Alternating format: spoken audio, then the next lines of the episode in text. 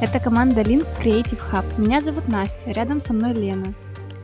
Я теперь немного о себе. Я танцующий архитектор, практикующий специалист, проектировщик, куратор молодежного проектного офиса развития территорий, участник телевизионных передач и хореограф Московской студии танцев.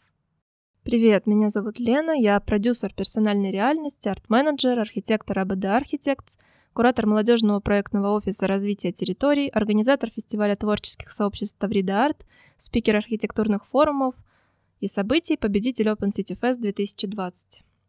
Подкаст «Формируй» — это диалог о том, как реализовать себя в мире искусства. Наши гости — это резиденты креативных индустрий, которые поделятся с нами мнением о том, как организовать творческую деятельность и монетизировать свой проект.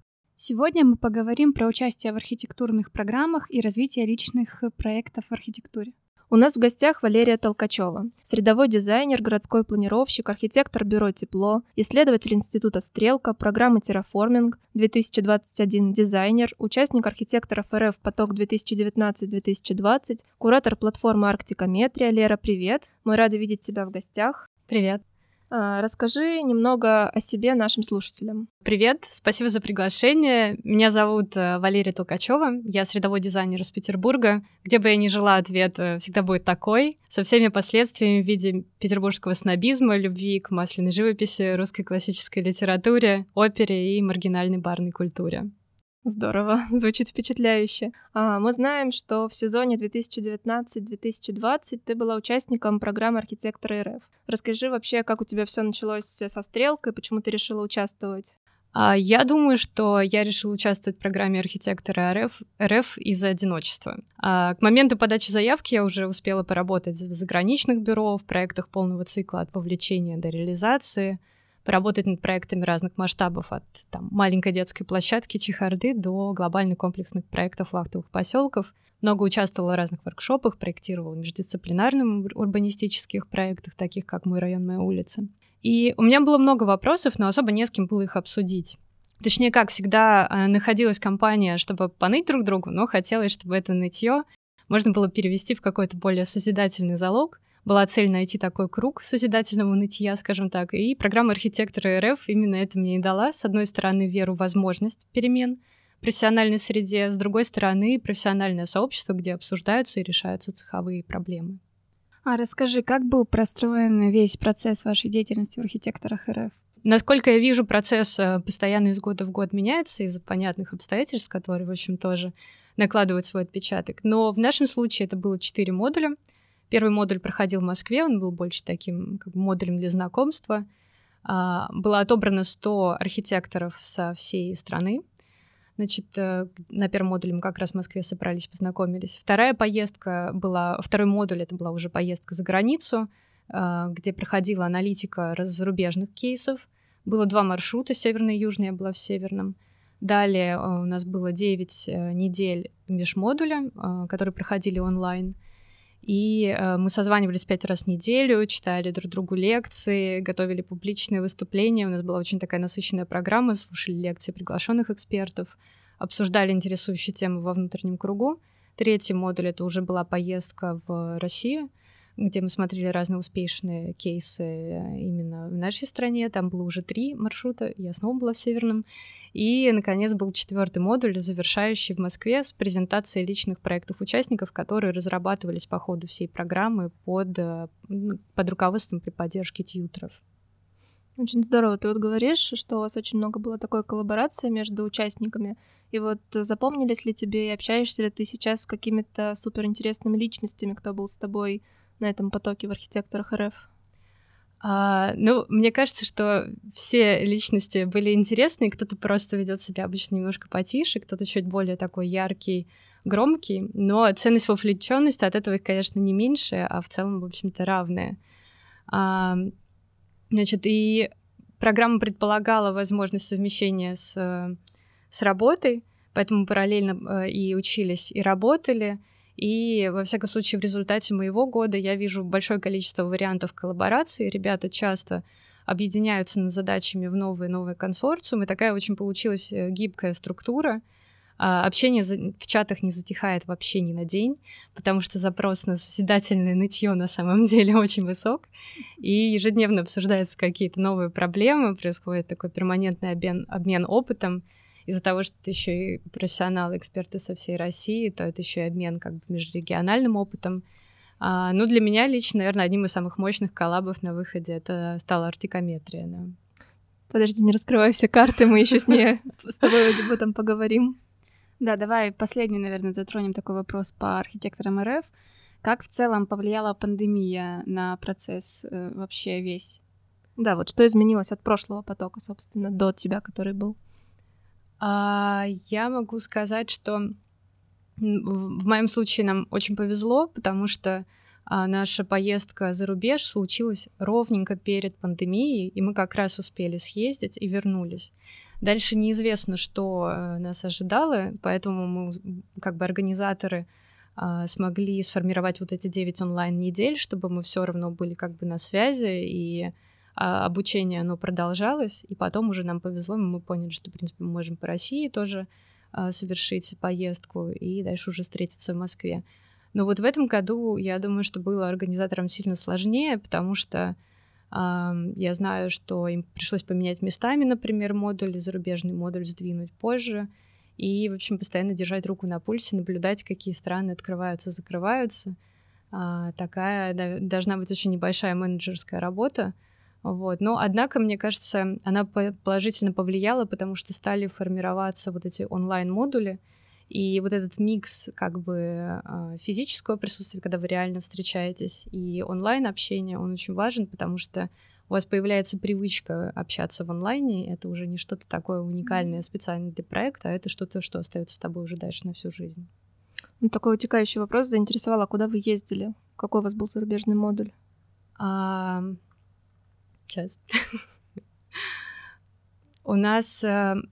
Значит, да, действительно, у нас было э, в моем именно потоке два основных маршрута, это северный и южный, в моем случае вот был северный, это была Скандинавия, Стокгольм, Мальмё, Копенгаген и Гамбург. Здорово. Да, мы ездили зимой, э, вот как раз да, перед пандемией, у нас была очень плотная программа, которая в основном состояла из экспедиций, вместе с экспертами, управленцами, архитекторами мы проходили по объектам, был такой очень сильный опыт, когда ты одновременно проживаешь свое присутствие, рефлектируешь, оцениваешь пространство с точки зрения там, запахов, звуков, продуваемости, комфорта, безопасности, но в то же самое время слушаешь, как это притворялось всю жизнь, видишь живых людей, оказывается, что у них, у этих живых людей тоже были страхи, что часто все шло не по плану, много внутренних городских конфликтов, много переделок, и такой при этом потрясающий результат, который можно наблюдать в перечисленных вот на городах.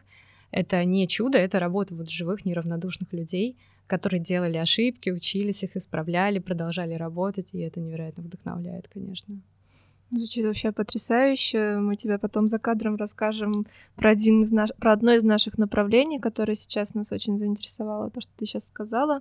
Но вот, насколько мы понимаем, вот из всего вот результатом да, работы в программе «Архитекторы РФ», в участии, да, у тебя стал проект «Арктикаметрия». Правильно мы понимаем?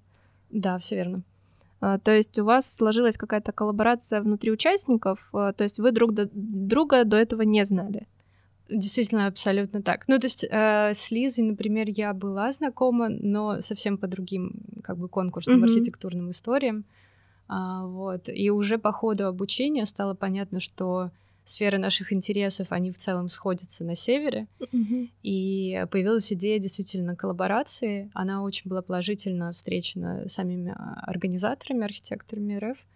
И они всячески нас поддерживают. И по сей день это очень тоже проекту помогает. Ну, расскажи про вот вашу вообще ключевую цель в этом проекте. А, Арктикаметрия — это такая гибкая система рекомендаций, экспертные местные сообщества. Изначально Арктикаметрия задумывалась как проект по созданию методических материалов а, проектирования общественных пространств на севере, в Русской Арктике. И первые работы по созданию методички велись еще при поддержке гранта Росмолодежи в составе трех человек. Это была Лиза Сорокина, Вика Богинская и Лена Крупинская.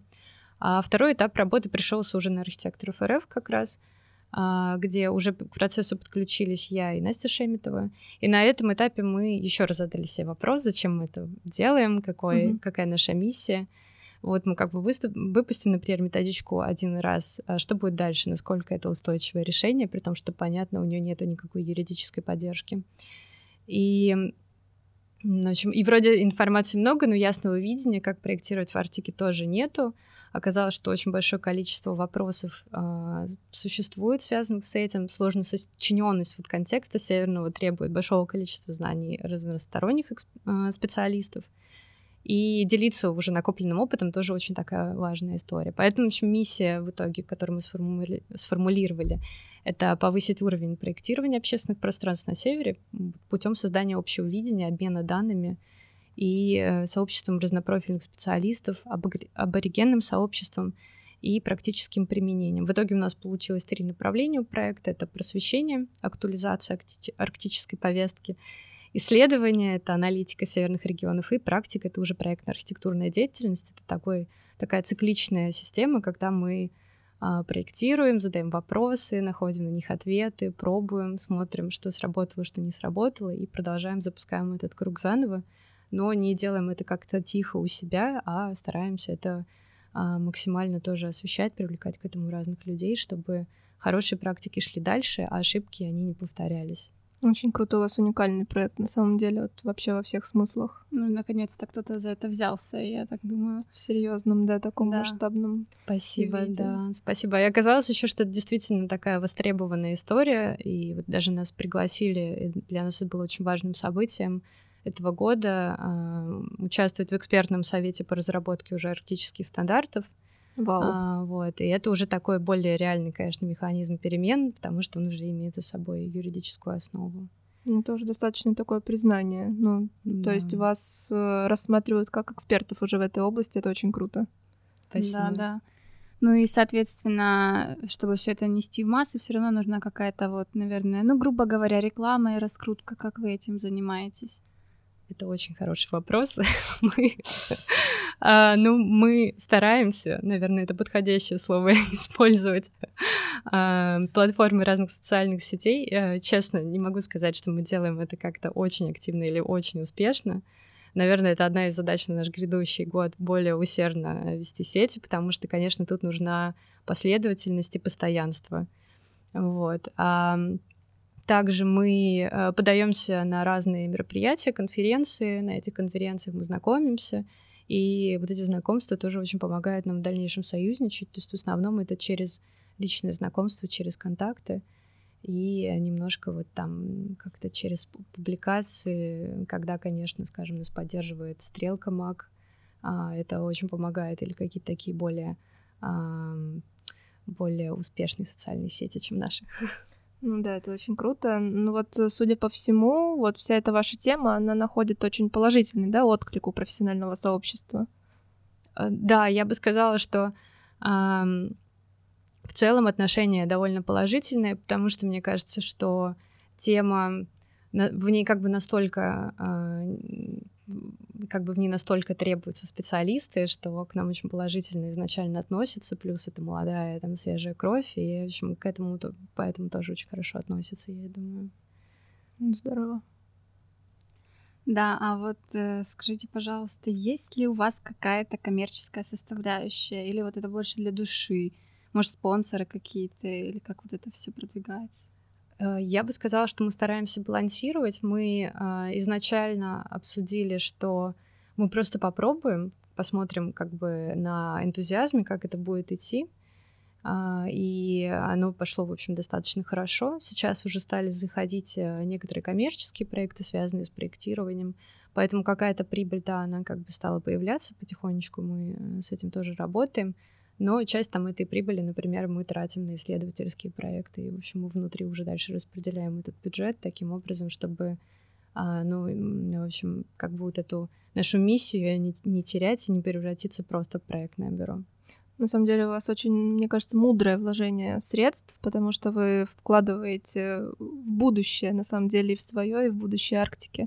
На самом деле, мне кажется, что на первых таких этапах проектов, на любых, очень важно не уйти в такое тупое зарабатывание денег, когда людей волнует только то, сколько у них там лежит в кармане на завтрашний там ресторан, а именно, что не отклониться от своей миссии, от своего пути и найти действительно этот баланс между тем, что вы несете очень достаточно глобальную, я считаю, положительную такую повестку вообще в мир, в Арктику, потому что это очень актуальная тема, очень острая, и при этом, конечно, я считаю, что все-таки обмен должен быть. Вы даете, и в то же время, ну, какой-то откат, пусть это грубое слово, но он должен быть вам, как эмоциональный, так и финансовый.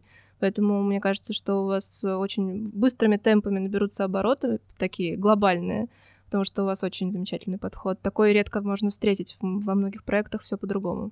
Спасибо, спасибо, это очень приятно. Я на самом деле сейчас э, подумала, что во время нашего вот этого северного модуля архитекторов РФ у нас еще был такой формат, мы ходили, мы как бы заходили в гости в разные бюро. Можно сказать, mm-hmm. что это какой-то, наверное, тренд, а, тоже, который присутствует сейчас, во всяком случае, в скандинавских странах, тоже, тоже большинство бюро, ну, таких вроде Коуп, биг, в общем, крупных, mm-hmm. они стараются помимо проектной деятельности вот заниматься еще какой-то исследовательской. Но мне кажется, что тут еще очень важно вот эту именно исследовательскую составляющую не держать э, внутри, а именно ей делиться. И вот это союзничество в, в целом, как бы, когда ты делишься знанием, позволяет в итоге всем подняться немножко на уровень выше и качество повысить повсеместно. На самом деле, вот мы наблюдаем, не столько следим, сколько, да, наблюдаем за вашим проектом, и вы не жадные на информацию, то есть вы действительно делитесь, а, вот ощущение, что вот у вас идет поток мыслей, и вы его сразу начинаете транслировать, он находит отклик у профессионалов, у каких-то слушателей, просто там у людей из Арктики, да, и на самом деле, мне кажется, это помогает проекту развиваться в правильном ключе, то есть вы не отклоняетесь от курса. Спасибо, спасибо. А у вас есть какие-то выезды на территорию? Мы так поняли, что в рамках архитекторов РФ, да, вы были на Русском Севере, и вот с девчонками, с которыми ты развиваешь проект, вот сейчас конкретно у вас есть какие-то экспедиции, может быть? А, это как, каждый раз это зависит от обстоятельств, но обстоятельства каждый раз разные. Мы внутри решаем, кто возьмет шефство над какой-то темой mm-hmm. или над каким-то проектом. И в том числе, исходя из внутренних возможностей, если мы знаем, что у кого-то есть возможность поехать, то, в общем, командируем этого человека или нескольких людей иногда, в зависимости от проекта. И обычно мы стараемся совмещать поездку по какому-то коммерческому или, например, дизайнерскому проекту или конференции и сразу собирать исследовательский материал на месте, потому что на север часто, ну, в общем, не очень просто попасть. Это дорогостоящее такое мероприятие, плюс мы знаем, насколько хорошо там летают самолеты, uh-huh. и вообще как можно приехать на день, остаться на неделю.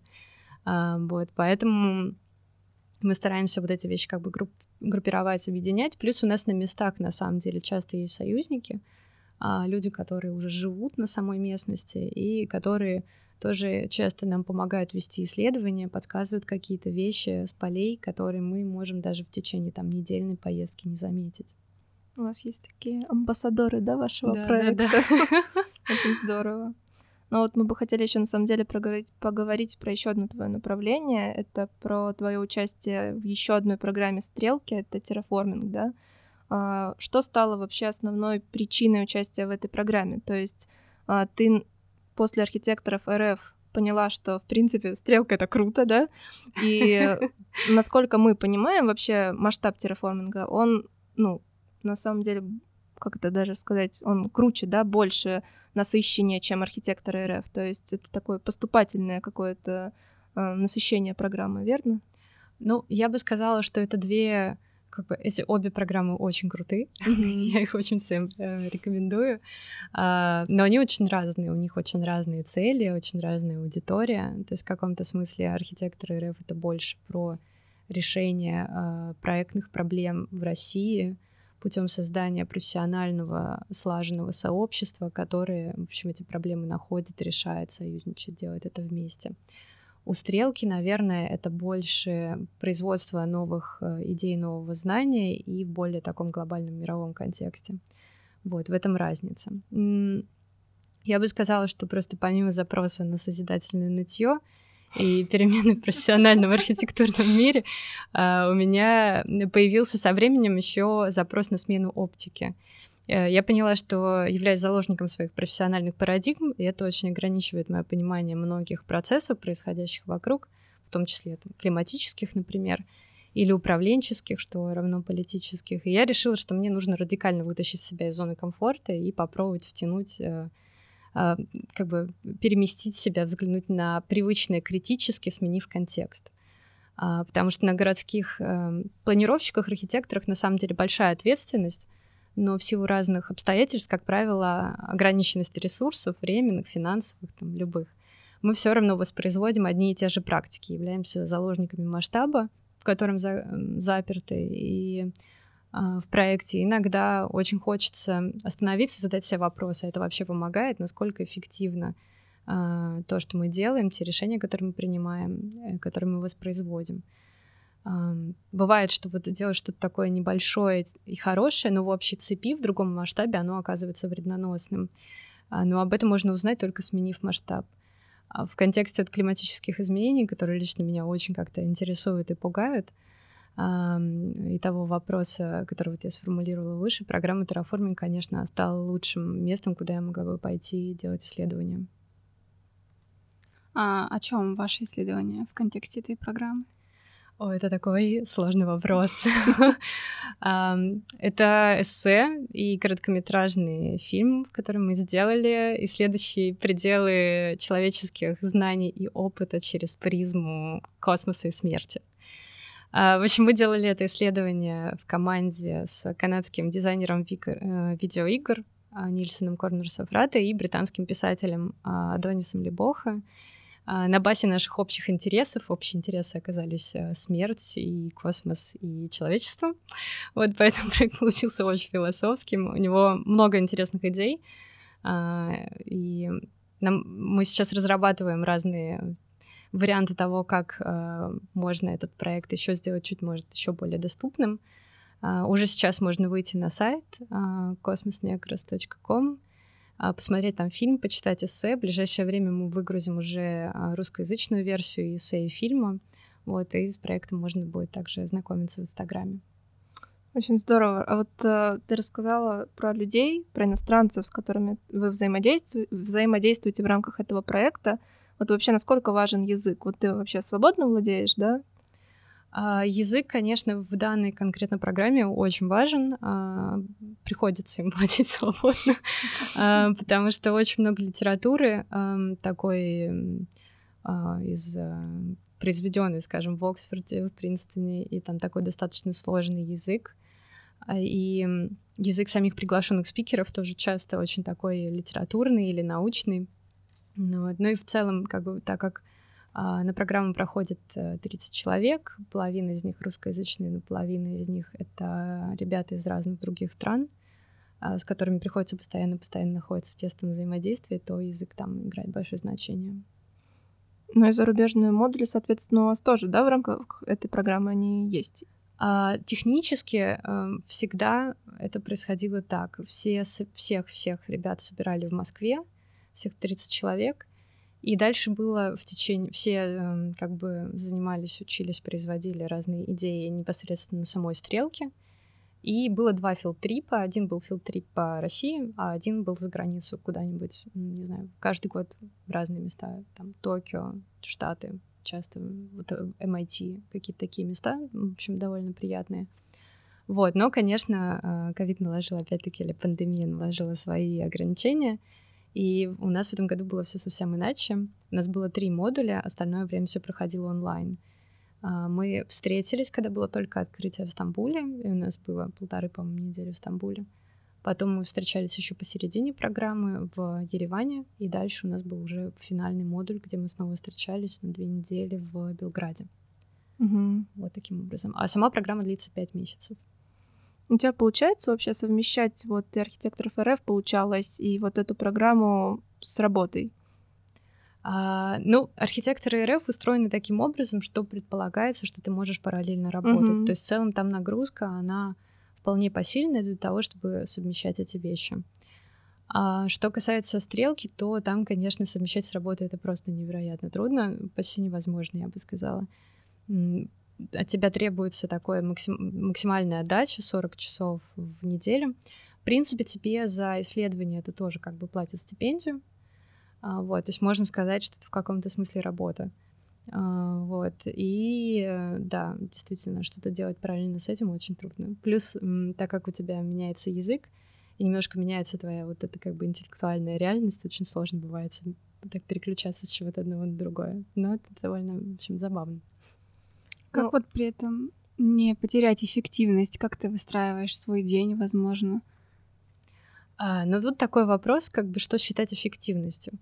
То есть я бы сказала, что эффективность — это изящное решение задачи. Мне коллега по терраформингу как-то в шутку сказал, что мне надо учиться лениться, потому что лень иногда подсказывает короткие пути к решению задачи. Я реально у него просто месяц училась эффективно лениться. Как какие-то вещи можно действительно просто сократить и не сидеть так усердно, как отличница, что-то вырисовывать, а как бы это придумать, чтобы сделать быстрее, но также эффектно и здорово. Не работать на износ, а так себе четко поставить задачу и вот четко эту задачу решить. Да, ну и вот по поводу нескольких тоже, наверное, проектов, то есть как не терять эффективность, когда у тебя несколько проектов вместе идут параллельно. Зачастую проекты в городском планировании, они долгосрочные, длятся иногда годами, успевают надоесть, и с энтузиазмом работать становится уже сложно. В этом смысле несколько параллельных проектов помогает иногда искать вдохновение. То есть где-то что-то притормозилось, зато в другом проекте что-то получилось пройти какой-то, на какой-то новый уровень. Ну и часто бывает, что в поисках решения к одному находишь э, интересное решение для другого проекта. Это тоже очень забавно, у тебя так циркулируют эти мысли, и, в общем, они в итоге обогащают друг друга. А, а так, что еще можно сказать про эффективность? Ну, очень важно отдыхать, хорошо спать, хорошо питаться, иметь время на хобби, на спорт, вот это все, что, мне кажется, мы постоянно везде слышим, непонятно, как это делать, но я помню, как Сергея Чобина спросили на архитекторах РФ, должен ли архитектор спать, на что он почти с возмущением ответил, что расцвет деятельности архитектора — это вообще-то лет пятьдесят, и чтобы до этого возраста дожить, нужно точно спать, вот, как минимум. Поэтому, да, мне кажется, культивировать вот такой хороший баланс, work-life balance — это прямо полезная очень история для эффективности, для проекта. Вот э, мы представляли тебя, когда мы сказали, да, что ты являешься архитектором бюро «Тепло». Расскажи немножко про свою работу там, в каких проектах ты там участвуешь и какая у тебя там вообще загруженность, то есть у тебя фулл-тайм или все-таки тебя понимают твою активность научную и вообще то, что ты участвуешь во множестве проектов. Вот расскажи, пожалуйста, про это.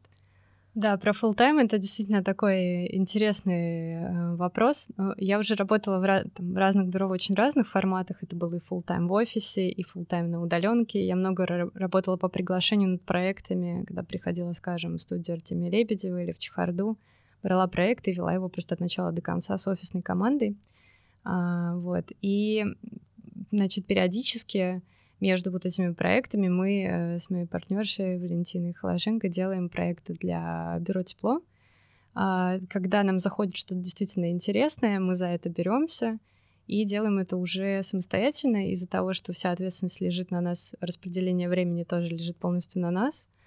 Вот, мы стараемся, мы, у нас есть команда ребят, которые работают над этими проектами, мы всегда стараемся следить, чтобы у всех все было хорошо, как раз этот баланс был выдержан. Понятно, что у всех еще есть свой ритм. Кто-то больше, лучше работает вечером, кто-то утром. Вот, поэтому э, из моего какого-то личного опыта не стоит э, насаждать какой-то такой там с восьми до шести вечера там, или до пяти вечера э, режим. Но это вот тоже вопрос про задачи, которые четко поставлены, четкие дедлайны. И дальше вот вопрос ответственности человека, который их выполняет. Если они вовремя выполнены, то все прекрасно. В общем, не так даже волнует, как много часов на самом деле было на это потрачено. Главное, что хороший результат. Ну да, я на самом деле считаю роскошью иметь возможность заниматься только теми проектами, которые тебя реально вдохновляют. Потому что на самом деле, конечно, только в таком ключе у тебя получаются реально крутые вещи. Потому что когда ты занимаешься чем-то, что ты делаешь условно, опять же, вот ради денег каких-нибудь, да, условно, ну, редко прям уж выходит прям что-то супер вдохновляющее и супер крутое. Поэтому, мне кажется, это очень круто, что у вас так. Да, да. Ну, я отдаю себе тоже отчет, что оно, конечно, не всегда так получается. Иногда бывает, что берешься за какой-то проект, который... Ну, мне кажется, тут есть несколько моментов. Значит, во-первых, мне вспоминается, что, скажем, когда мы были с архитекторами РФ в бюро биг, то нам рассказывали, что экономика бюро устроена таким образом, что есть манимейкеры, это проекты, на которых бюро конкретно зарабатывает, Есть проекты для вдохновения. Это там, где работает сам Бьярке Ингельс. Над манимейкерами он особо не работает, в общем-то. Он даже, скорее всего, не в курсе о их существовании особо. А, но... Поэтому он супер вдохновленный. Да, да, да, абсолютно. Но мы видим, конечно, в Инстаграме и в разных социальных сетях вот эти проекты, над которыми работает сам Бьярке, которые яркие, красивые, эффектные. Но параллельно идет очень активная работа, где такой прям почти завод сотрудников делает вот эти манимейкеры, на которых уже бюро зарабатывает. Вот это как бы одна такая система. Другой момент, не знаю, тот же Артемий Лебедев, он очень любит говорить, что для любого дизайнера любая задача в целом, ну, в смысле, нет такой категории, даже как интересный или неинтересный проект, он как бы сможет себе придумать, как проект сделать интересным. Это немножко спорное утверждение, потому что, скажем, когда ты сидишь уже месяц над рабочей документацией, очень сложно себя убедить, что это прям как обалдеть, как интересно. Вот. Да. А, но в целом мы стараемся с таким подходом действительно подходить. И даже когда, я помню, нам как-то заказали сделать курятник. Мы такие, курятник, что? А все такие, вообще-то курятник — это же целая технология. Ну, то есть там курицы, там вот, яйца, то, все, как что попадает, кто откуда забирает. В целом это очень даже любопытная, интересная задача. Вот. Поэтому с какими-то вещами, особенно если они концептуальные, чуть легче их сделать для себя интересными, особенно если заказчик э, доверяющий. А, конечно, да, с этим, это, с этим не всегда везет, это правда. Вот с этим даже, я бы сказала, больше проблем. Бывает, заходит очень интересный проект, но в какой-то момент ты понимаешь, что очень трудно работать с самим заказчиком, потому что ну, он не очень знает, чего он хочет. И, например, так получилось, что с самого начала э, ты не смог доказать, ну, там, убедить, что ты точно знаешь, что нужно делать. Показал немножко какое-то сомнение, и все, и процесс там затягивается на бесконечность. Вот, поэтому, да, тут скорее трудности именно коммуникационного характера. Ну, на самом деле, вообще, я считаю, это одной из ключевых проблем в проектировании сейчас в России. Я не знаю, может, и в мире так, в остальном, но при взаимодействии с заказчиком иногда он настолько уверен в своей правоте, при этом не имея никакого отношения вообще к архитектуре. У него есть деньги, у него есть капитал, он готов их вложить. И он не понимает, что архитекторы предлагают ему супер крутое решение, которое ему потом принесет еще больше денег, но доказать ему это бывает практически невозможно. И потом вот получается, что получается. Не всегда в этом архитекторы виноваты. Я с этим абсолютно согласна. Мне кажется, что это вот такой забавный момент, что мы себе часто представляем архитектора как такой там бородатый мужчина с карандашом в руке, который томно смотрит вдаль. А на самом деле, как правило, это... Ну, в общем, работа, она заключается не в том, чтобы рисовать даже, а в основном в том, чтобы коммуницировать и разговаривать. Особенно если касается дела городского планирования, то там такое количество участников, там городская администрация, люди, которые там живут, например. В общем, и в итоге деятельность, она больше похожа на такую тоже образовательную. Каждый раз мы все узнаем, почему, зачем мы это делаем, зачем мы собрались, и как все вот эти интересы учесть. Поэтому, да, это такая очень важная история. Нам есть над чем работать всем.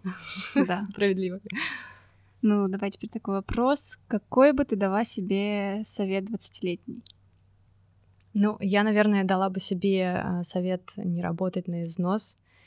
Я бы себе сейчас такой совет иногда давала бы, я думаю. Не делать ни в коем случае ничего на автомате, всегда подвергать любую свою работу критическому анализу. Не стараться быть умницей, отличницей. Наша работа требует очень хорошего ума, но не нужно быть таким стопроцентно исполнительным, нужно всегда понимать, зачем и что ты делаешь, какой бы там смысл, потому что тупая исполнительность, она часто, знаете, так, на, банальной, на, на службе банальности зла. Вот. И я бы себе советовала не ждать похвалы. Городское планирование — это место конфликтов, и вы точно никогда не будете нравиться всем, это нормально. Мне как-то сказала главный архитектор самого счастливого города Копенгагена, как раз эту фразу, так что вот подумайте над этим, действительно забавно.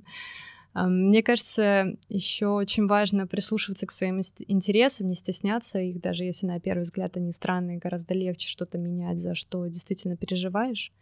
Вот, например, меня волнует проблема кладбищ в России, вообще вот эта тема смерти и памяти, как она у нас осмысляется, и я понимаю, что мне эту повестку немножко легче именно двигать дальше, потому что я к ней неравнодушна.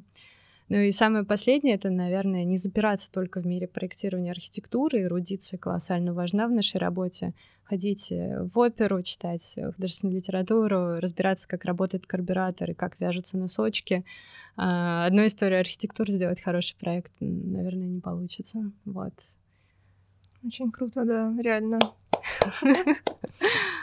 Вот знаешь, возник еще такой вопрос, который вытекает из нашего диалога, который сложился ранее. Вот тебя, например, приглашали в студию, да, Артемия Лебедева. Тебя отобрали на архитекторов РФ, на терраформинг. А у тебя еще масса проектов, масса выступлений на каких-то форумах, там, победы в конкурсах. Вот расскажи, насколько, как ты поняла, вот когда вот настал вот этот момент, когда тебя стали приглашать, когда ты стала побеждать, вот ты стремилась к этому или ты просто там как-то свободно творила? Вот расскажи про это вообще. Мне кажется, это такая история небольших, небольших шагов, и откры... когда ты потихонечку для себя открываешь одну за другой дверь, и дальше уже появляются новые двери и новые возможности, и ты уже дальше решаешь, как бы в какую из них идти, в какую не идти.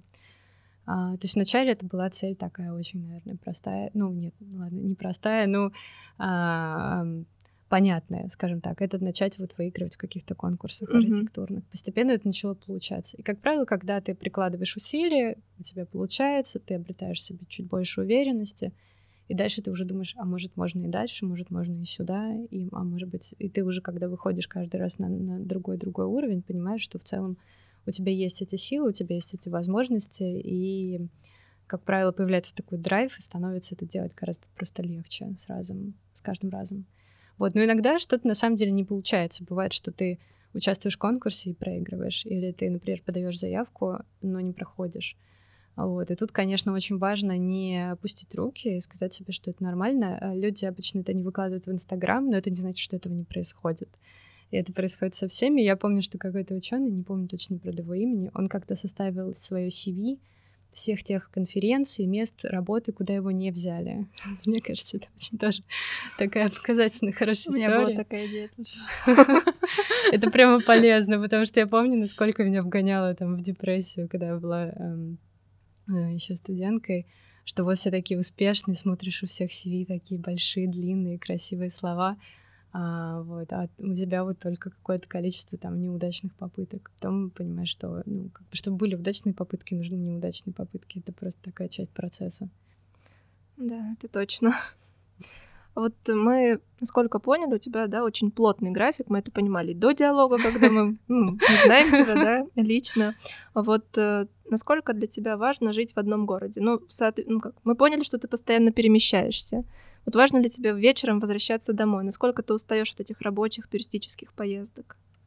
А, так как я буквально вчера вернулась из э, очень длинной поездки. Ты у нас и... долгожданный гость, я да. хочу сказать. Да, неделя была в Тбилиси, потом две недели в Белграде. Я с такой любовью встретила свою кровать и свою кухню просто. Не передать словами. Но я э, очень легко предвижу, что вот сейчас пройдет неделя, и мне все это надоест, и мне захочется снова куда-то поехать.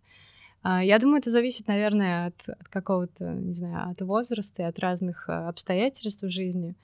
Вот. И сейчас меня поездки скорее вдохновляют, вот. Но все зависит от времени. Бывает, что мом- момент, когда меня уже они начинают все-таки утомлять, и очень хочется домой просто посидеть в выходные дома, почитать книгу или приготовить себе самый ужин на своей кухне. Ну, то есть, наверное, для тебя комфорт — это всегда в разное время что-то разное, да? Я думаю, что я бы сформулировала это так, что комфорт — это возможность выбора, когда я знаю, что вот сегодня я могу куда-то уехать, а завтра я могу уехать еще куда-то и там провести время дома или с родителями. И вот это, да, это настоящий комфорт. Да, свобода, она вообще, она ведет просто не только к успеху, она ведет вообще к полной самореализации. Это очень здорово. Подводя итог нашей беседе, ответь на такой вопрос. Что для тебя формируй? Так, надо подумать. Мне есть же, да, минуточка подумать? У тебя есть пара минуточек подумать. Это великолепно. Я чувствую комфорт. Мы дали тебе свободу выбора.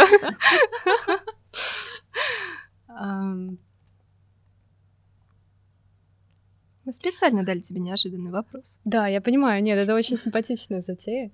Мне кажется, что в слове «формируй» слышится такая определенная созидательность.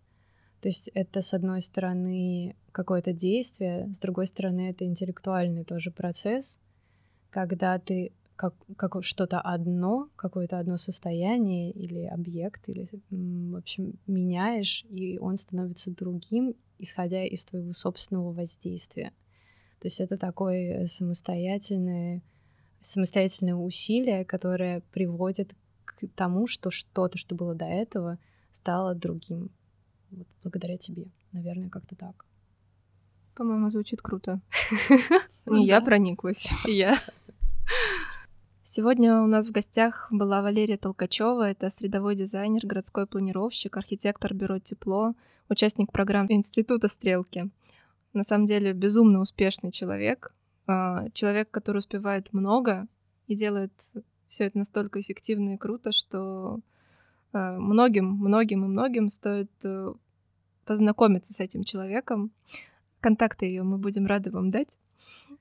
Такая небольшая реклама. Лера, спасибо, на самом деле, что ты пришла к нам. Получился очень интересный диалог, очень интересная личность. Мы в чем-то хотим у тебя учиться.